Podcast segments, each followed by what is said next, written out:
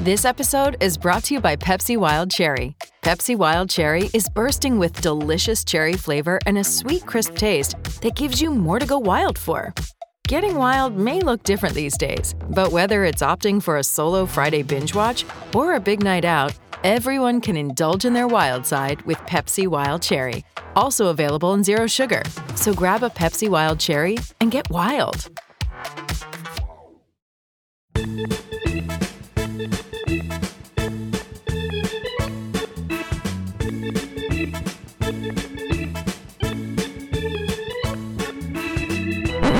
Hello again, everybody, and welcome to Leading Off with True Blue L A. It's Eric Steven with you on uh, Thursday, uh, July, on the morning of Thursday, July ninth. Um, the Dodgers have an early game today. It's an eleven uh, o'clock Pacific time start in Chicago on getaway day against the White Sox, and uh, it's going to be the, it's the rubber game because the Dodgers came back and won on um, Wednesday night. Um, they they did not score in the opener. They took care of the offense pretty early on um, on Wednesday, with and they ended up with three home runs. Um, the first was by Will Smith uh, in the first inning with a runner on, and Eric Karros, who's working this series uh, with Joe Davis uh, as the analyst. They've been sort of you know rotating um, folks in and out on the Sportsnet L A broadcast, but uh, I can't remember. He did this one other time this week. I can't, I can't tell if it's where Uh, Karros is making a lot of predictions, and then I'm just noticing the ones that he's getting right, or if he's really like on a roll here, because it's pretty funny. Um, Will Smith's up. You know, Smith is always like seemingly his numbers end up really good usually anyway. Um, they're kind of down this year, but he's he's like still hitting the ball hard, and it always seems like his expected numbers are better than the actual numbers, and he seems to get Uh, hurt by or hitting into like really hard line drive outs a lot. That's what it seems like. I don't I don't know what, exactly what the numbers are this year, but it was just kind of funny. But right before, uh, as Will Smith uh, is batting, uh, Karros on the Sportsnet L A broadcast said, "This is a guy right now for me that needs to have production. He's been hitting the ball well, but you need to see some results." And literally the next pitch he hit over the left field wall. And they had a pretty good time with that on the uh, Sportsnet L A broadcast. So that got... It ended up being literally all the do- all the runs the Dodgers needed. That was a two-run homer. They did add two solo home runs uh, later on.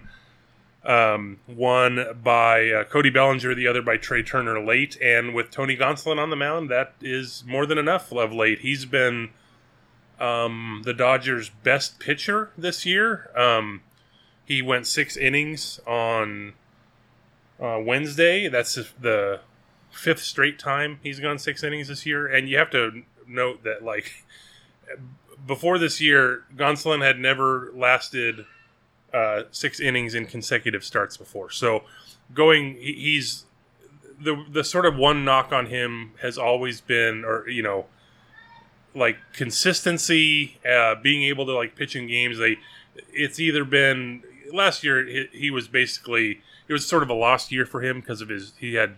shoulder inflammation and was never really fully healthy all year, and he spent two long stints on the injured list and never fully got right. He averaged like under four innings a, a, a, an appearance. They weren't all starts, but like um, he just wasn't as effective, not able to last deep. And then in past years, like in twenty twenty when he was really good, um, sometimes they didn't trust him to last deeper into games. So like thinking, you know, his stuff would wane after like seventy-five pitches. He's getting better at that, like in lasting deeper, and that's what sort of made him, uh, like transformed him into like potential um, all-star. The uh, all-star ballots are out uh, as of Wednesday. Um, now you know you, fans can't vote for pitchers; those are all determined by the players and the commissioner's office, but Tony Gonsolin making a very strong case to be included uh, on the National League All-Star roster, which is this year at Dodger Stadium. So it'd be, you know, there's still six weeks before that. But um, right now he's uh, he's seven and oh with a one fifty-eight E R A. That'll play just about any year, any time, and uh, he's been excellent so far. Um, I was I'll put a few links in the notes uh, here for today's episode, but um, there's been a, some a few really good uh, pieces written on Tony Gonsolin of late. Um, talking about efficiency, um, Fabian Ardaya wrote about this in The Athletic last week. Uh, Clayton Kershaw was kind of, uh, at times, needling Gonsolin, like e- either in this year and possibly in the past as well, um, especially when, say, he would fall behind guys early uh, and, like, not recognizing their tendencies. This is the quote from Kershaw in the, the Fabian Ardaya piece. "That was the stupidest pitch. You just wasted an opportunity to be ahead of a hitter, and you probably cost yourself maybe five pitches because you're working from behind the whole time." And it just seems like Gonsolin's been able to sort of, um, you know, uh, sort of get past that and, and do really well. Like on Wednesday, he only really had one like hiccup inning. He allowed a home run to uh, Jake Berger in the fifth inning to lead off the inning, and then he gave up a double and a walk. Um, those were the first three hitters in the inning. So he, he had two runners on with nobody out, and he ended up stranding those other two runners. So it was a three one ball game at that point, so that was huge. But that was really like the only threat against him, and that that's just really helped him to go deep uh, in uh, just about every game this year. I, I know early on, um, not many people were going deep just because of the shortened spring training, but six innings uh, five times in a row. He's gone six innings six times all year. He did it five times in his previous three years combined. So it's been just a wonderful run uh, for him. And he's been doing really well. So it wasn't just Gonsolin on uh, Wednesday against the White Sox. The Dodgers bullpen has been, you know, struggling a little bit of late. Um, and, um, just, uh, you know, a few guys here and there. But they, they got really good work tonight from uh, Yency Almonte, uh, Brusdar Graterol, and then Daniel Hudson closed it out. Um, Hudson gave up a, a two-out hit to Yasmani Grandal, old friend alert. Um, and... That was the only base runner allowed in those last three innings. Um, Graterol um, had allowed three runs in each of his last two games over the weekend against the Mets. Um, but otherwise, he's looked like pretty good this year. Like those were, you know, sort of outlier games for him. But he looked pretty good tonight. Um, so, yeah, it, it's it's it was, it was about as good of a win as you can expect. Uh, solid game. Uh, back to Gonsolin just for a second. It's funny because the home run to Jake Berger Uh, snapped a streak of fourteen consecutive scoreless innings for Gonsolin. And then we go into Thursday where uh, Tyler Anderson has a twenty-six-inning uh, scoreless streak uh, headed into that game. And it just sort of goes to show you how impressive uh, Oral Hershiser's record streak is of fifty-nine innings. Uh, that as good as Tyler Anderson has been, and he's been really, really good, you know, twenty-six innings in a row without a run. Uh, he's still less than halfway to Hershiser, which is incredible.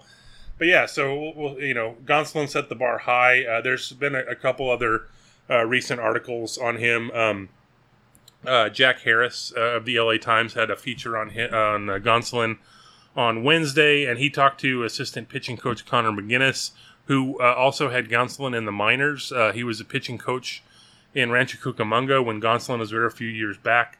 And Gonsolin was a two-way player um, in college, played outfield, uh, hit, and, and pitched. He didn't really concentrate fully on pitching until uh, the Dodgers drafted him. So, it, you know, it's been kind of a that's by it's been sort of a remarkable rise given how relatively late he's been like only a pitcher and sort of uh, he's always been sort of old on the prospect side, but um, uh, he's you know just it's mostly because he didn't fully devote Um, time to pitching. He was doing, you know, both things. So, um, but one of the things that McGinnis would do to sort of calm Gonsolin down back then was uh, have him swing a bat on the mound.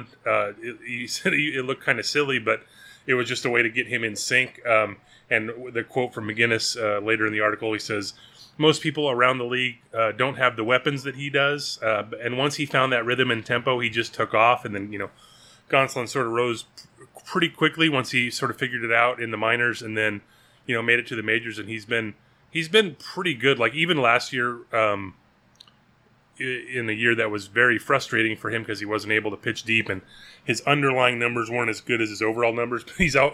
He pitched in a lot of jams, but he also pitched out of some jams last year. So uh, he's just generally been really, really good. Um, And it, it's always been a matter of, like, what what's his role going to be? Uh, there's another um, sort of more technical breakdown of um, uh, Gonsolin stuff from Jared Seidler at Baseball Prospectus. I'll link to that as well. He noticed, you know, Gonsolin's like a four-pitch pitcher. Uh, specifically, his slider's been really good this year. Increased break, slower, uh, excuse me, his splitter. Uh, increased break on the pitch, slower speed. Um, this is what Seidler had to say, uh, sort of almost wrapping up the piece. Um, Gonsolin is clearly a starting pitcher in repertoire and command. The argument now is basically whether he's an innings-limited mid-rotation starter or a true ace moving forward. So, uh, yeah, uh, it's been a, an excellent start for Tony Gonsolin, and, um, you know, the Dodgers are looking good now. We, we talked yesterday about sort of plans going forward with, um, and we've talked over the last week about the Dodgers on minor league rehab assignments. Um, Clayton Kershaw Uh, is going to start Sunday, Dave Roberts said, uh, uh, on Wednesday. Uh, that's the last game of the series in San Francisco against the Giants.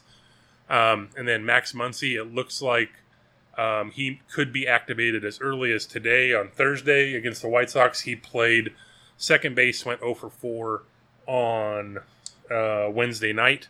He hit a walk-off home run for Oklahoma City on Tuesday. He played four games in triple A, um two games at third, two games at second. He went two for fourteen.